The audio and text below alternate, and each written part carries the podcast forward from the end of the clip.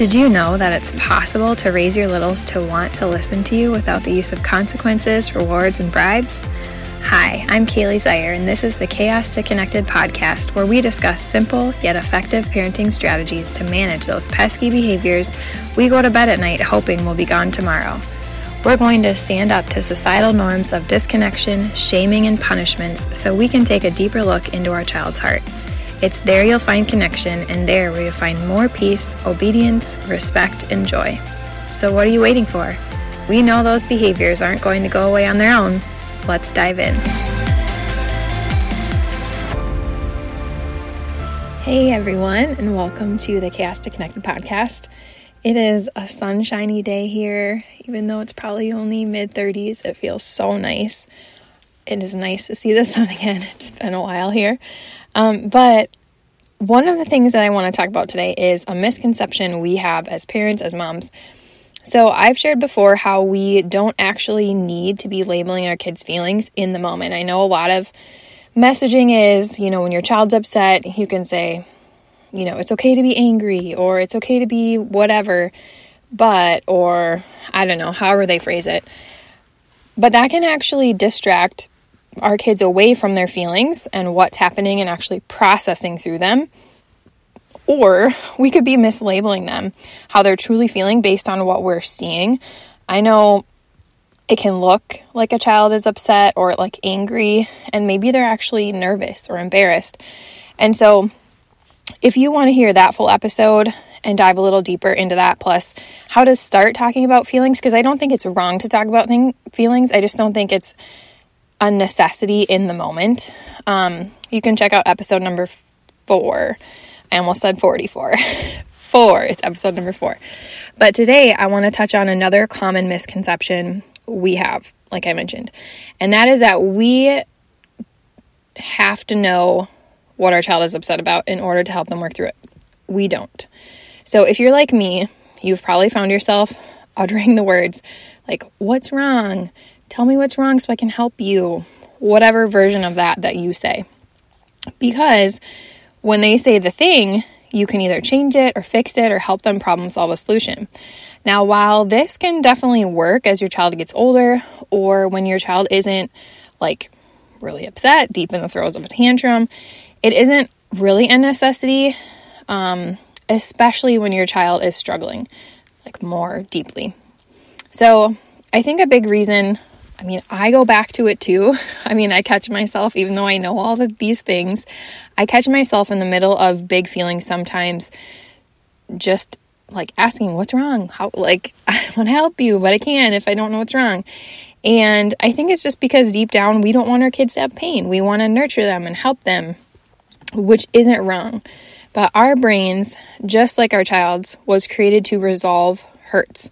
However, as adults, we don't often give our brain the space and the capacity to do that.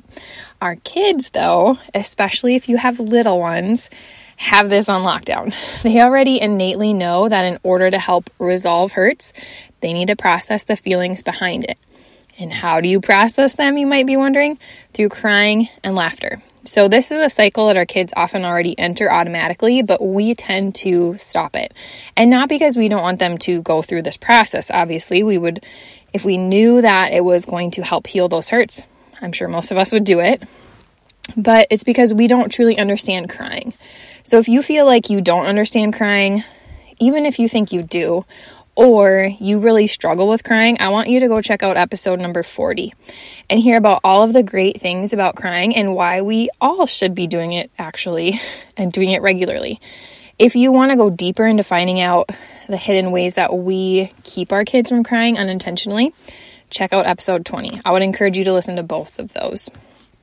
Because I think a lot of times I will ask, even on Instagram, just polls and stuff, do you feel like you're okay with the crying?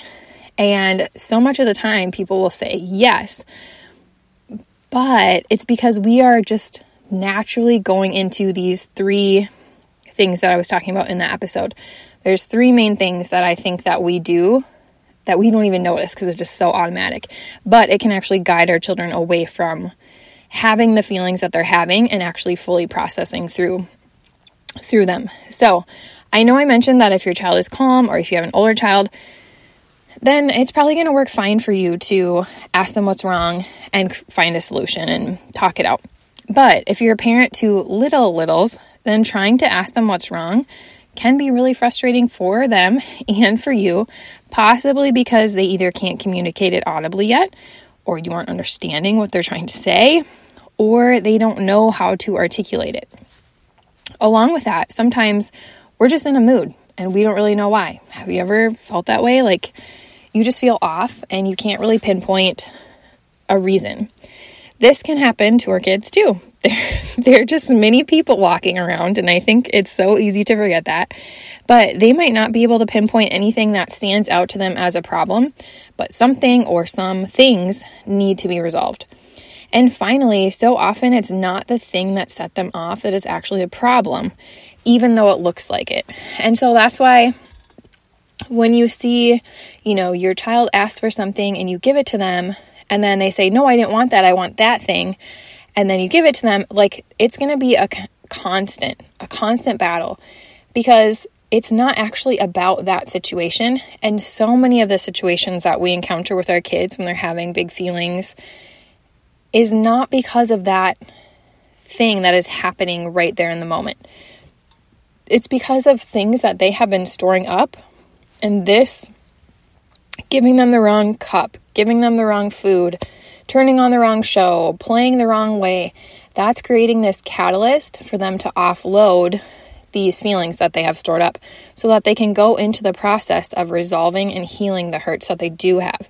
So, Again, if you've listened to an episode that I have had shared before, you may have heard me say, I think it's much easier when we can put it into our own perspective to help understand our kids because, again, our kids are people too. Their brains work obviously a little bit differently. They're not as mature, they don't have as much capacity as ours because they haven't lived as long and experienced and blah, blah, blah. Um, but these processes work the same. And so when we, you know, maybe at the start of the week, you were supposed to meet a friend for dinner and you were looking so f- forward to it, and then they got sick and had to cancel. Obviously, you understand, but you were disappointed. And then maybe a few days later, you got a phone call that, I don't know, bothered you for some reason. Whether it was an argument with somebody or results you didn't like or whatever the case might be. And then over the weekend, your kids woke up a bunch of times in the night, or they woke up really early and you just wanted to sleep in. And then later on that day, you know, you are in the kitchen with your husband and he says something. And normally, this something wouldn't even really phase you. You wouldn't notice it, it won't bother you. But all of a sudden, it triggers you. And you're like, I can't believe you said that. And you fly off the handle. And later on, if you look back, you'd be like, it wasn't even a big deal. That did, like this doesn't even make sense. But you had all these hurts storing up throughout the week, maybe even longer. Maybe there was other things that happened. Maybe you were bottle up your feelings. Maybe you try to hide them. Um, so it could it could be even more than that. But suddenly the floodgates open. It's because your brain knows you are full of feelings and you need to offload them because when we have so much stuff storing up, it takes away from our ability to focus and concentrate and do other things, right? Like it's taking our brain capacity, and your brain wants to offload that. And so it's going to use these opportunities that, you know, looking back aren't really that big of a deal. But when you have a bunch of stuff stored up, it becomes that opportunity for your brain to say, okay, let's get rid of some of this stuff. Like our tank's full, we need to offload. And this is the exact same thing that happens with our kids. Maybe um, a kid at school took one of their toys and or they knocked down their tower or maybe they didn't get the color that they wanted or something. Like it could be things that seem very little and minimal to us, but really do hurt our kids' feelings. It could be bigger things. It could be, you know, one of the, the parents is out of weight or sorry, out of town on vacation or maybe not vacation, but like maybe on a trip of some sort. Maybe you know, they don't want to separate from you for some reason. They're missing you. All sorts of things could be storing up with our kids. And so when we are seeing a meltdown because of something that they don't generally maybe melt down about, or they're melting down a lot that day over little, like seemingly little insignificant things, it's it doesn't matter what the reason is. Like your kid probably can't recognize it because there's so many other things that are going into that reaction that your child they might say, "Oh, cuz I want the other cup." But you might give them the other cup and then shortly later you know, you didn't pick out the right clothes or you didn't put it on in the right order. And that's because it's not about that thing. It's about the deeper underlying hurts and feelings there. And so just creating space for them to offload. And like I said, kids most often are still naturally doing this unless you've been in patterning for a long time to stop the crying or to distract away. Um, kids will naturally start this process. And so the best way that you can support them is to let them have the feelings. Support them through the feelings, which just simply means listening. Let them offload to you. Let them express whatever it is they need to express. And then it's just like for us when if you've ever had a really big cry afterwards, it's like if you were struggling with some decision or something at work or you couldn't quite figure something out, then you had this big cry and then you go back to that thing and you're like, "Oh, I could just do that." It's like your brain now has the space to actually think and the capacity to put energy into that. And it's the same again for our kids. When we can let them offload things, they can jump right back into it. They can problem solve effectively or efficiently and um, just move on. So, I would really encourage you, especially if you're listening to this on a Friday um, or over the weekend, to just take some time when your child does become upset. Like, pause and reflect and just wait. Like instead of jumping in and being like, what's wrong? What's wrong? Just kind of go over there. And if they're, you know, if they're somewhat calm, then yes, you can have that conversation because their brain has the ability to think still. But the thing is, is once our child is in like a full on meltdown, their body, their brain has transitioned into the fight or flight mode. So no matter what you try to say, it's not going to be getting in there, you know? And so letting them kind of come down through crying and working on healing and restoring. Then, if they still need help problem solving, that's when you can provide help. But generally speaking, they'll be able to do it, you know, again, depending on their age and the problem, probably more on their own because now they have created that space and the ability to think again. So, if they're calmer, then they haven't gone into the fight or flight mode. And so then they might be able to actually go through this process and explain what's the matter. But I just want to encourage you that if your child is just so upset, it's okay to not figure it out. It's okay to not have to try to continuously get them to tell you what the matter is, especially if they're not, because you can still do you do the same thing. You just listen supportively, let them offload whether your child is older and they verbalize it and just like talk about all the things that are coming up for them. Or if they're younger and they just cry and have a big tantrum and a meltdown and kick and scream, allowing them the space to do that is then going to allow their own brain to come back, come back online once they've processed through it and just move on. I mean, if you actually do this, what often happens is your child will go from completely distraught and then it's like a lightning switch. A light switch. Not a lightning switch. I don't know where that came from. A light switch flipped. And now they're just like suddenly happy and playing. And I've seen this happen like when I was working in outpatient. I'm just like, what is wrong with that child? Like, there is something going on here. But it's because the child had the opportunity to process through what they needed to process through, and now they're free and able to continue on as they want to. So just kind of be mindful and don't worry so much about, like, I have to know what the problem is so that I can fix it. Sit in the feelings, let your child have feelings. It's also good for them to recognize, like, my mom, my parent, my caregiver is okay with big feelings. It's okay that I'm feeling this way you know, she's not trying to just quickly resolve it so we can move on and, you know, not sit here. It's okay to have these big, deep feelings. And then once they're kind of coming down, then kind of proceed from there. So I hope that was helpful. I hope that can be an encouragement and to just let your kids have feelings, you know? Just take a second, sit with them. And it's also good to increase our capacity um, and our ability to handle our own feelings because the truth is, you, like me, have probably held in your feelings for a long time. You've probably been um, patterned not to release your feelings. And this is a good way to kind of start sitting in big feelings and then allowing yourself to have that as well.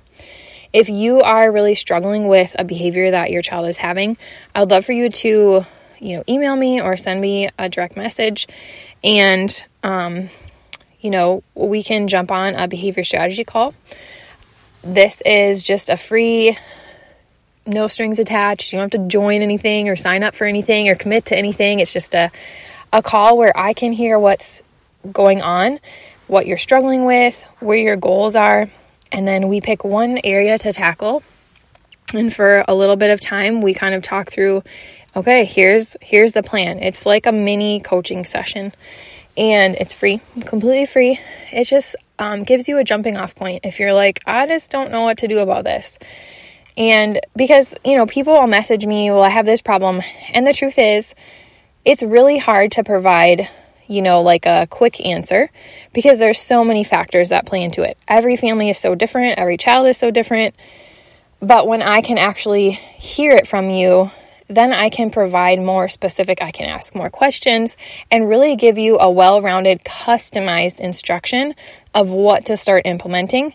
And then you can start right away and see how things go. Um, but it just, it just gives me more of an ability to actually give you tangible strategies that are going to work for you and not just like, oh, go try this, you know? Um, because I know that that's kind of what people want, you know, just like a quick fix. But the truth is, there's a lot to behavior. It's not just our kids, it's also us as parents. And so when we can kind of chat through some of that, it just makes it a lot more clear and I can answer your questions versus trying to go back and forth and back and forth. So, if that's something that you are interested in, again, it's free. You don't have to sign up for anything, there's no commitment. I'm not going to try to sell you on anything. It's just really to help you kind of get in this frame of mind, this perspective of utilizing connection more as a parenting tool. So, um, you can check the show notes, click the link, um, or like I said, just feel free to DM me or send me an email and we can set up a call. And I really hope you do that. There's no n- nothing nothing to fear. Um, the only thing that can happen is you can actually solve one of the biggest challenges that you're having right now with your child. So, I hope to hear from you soon. Real quick before you go, if you felt encouraged and inspired by listening to this show, I'd love for you to leave a rating or review over at Apple Podcasts so we can spread the word to help other mamas feel less alone and find beauty in the behaviors. You can also take a screenshot of this episode, share it over on your Instagram stories, and tag me at Kaili Jo Zeiher, and we'll all do a little happy dance together. I love nothing more than to cheer you on along this journey. This work is so hard, but don't forget God has not only called you to it, but He has equipped you for it. Now go get connected. I'll see you next week.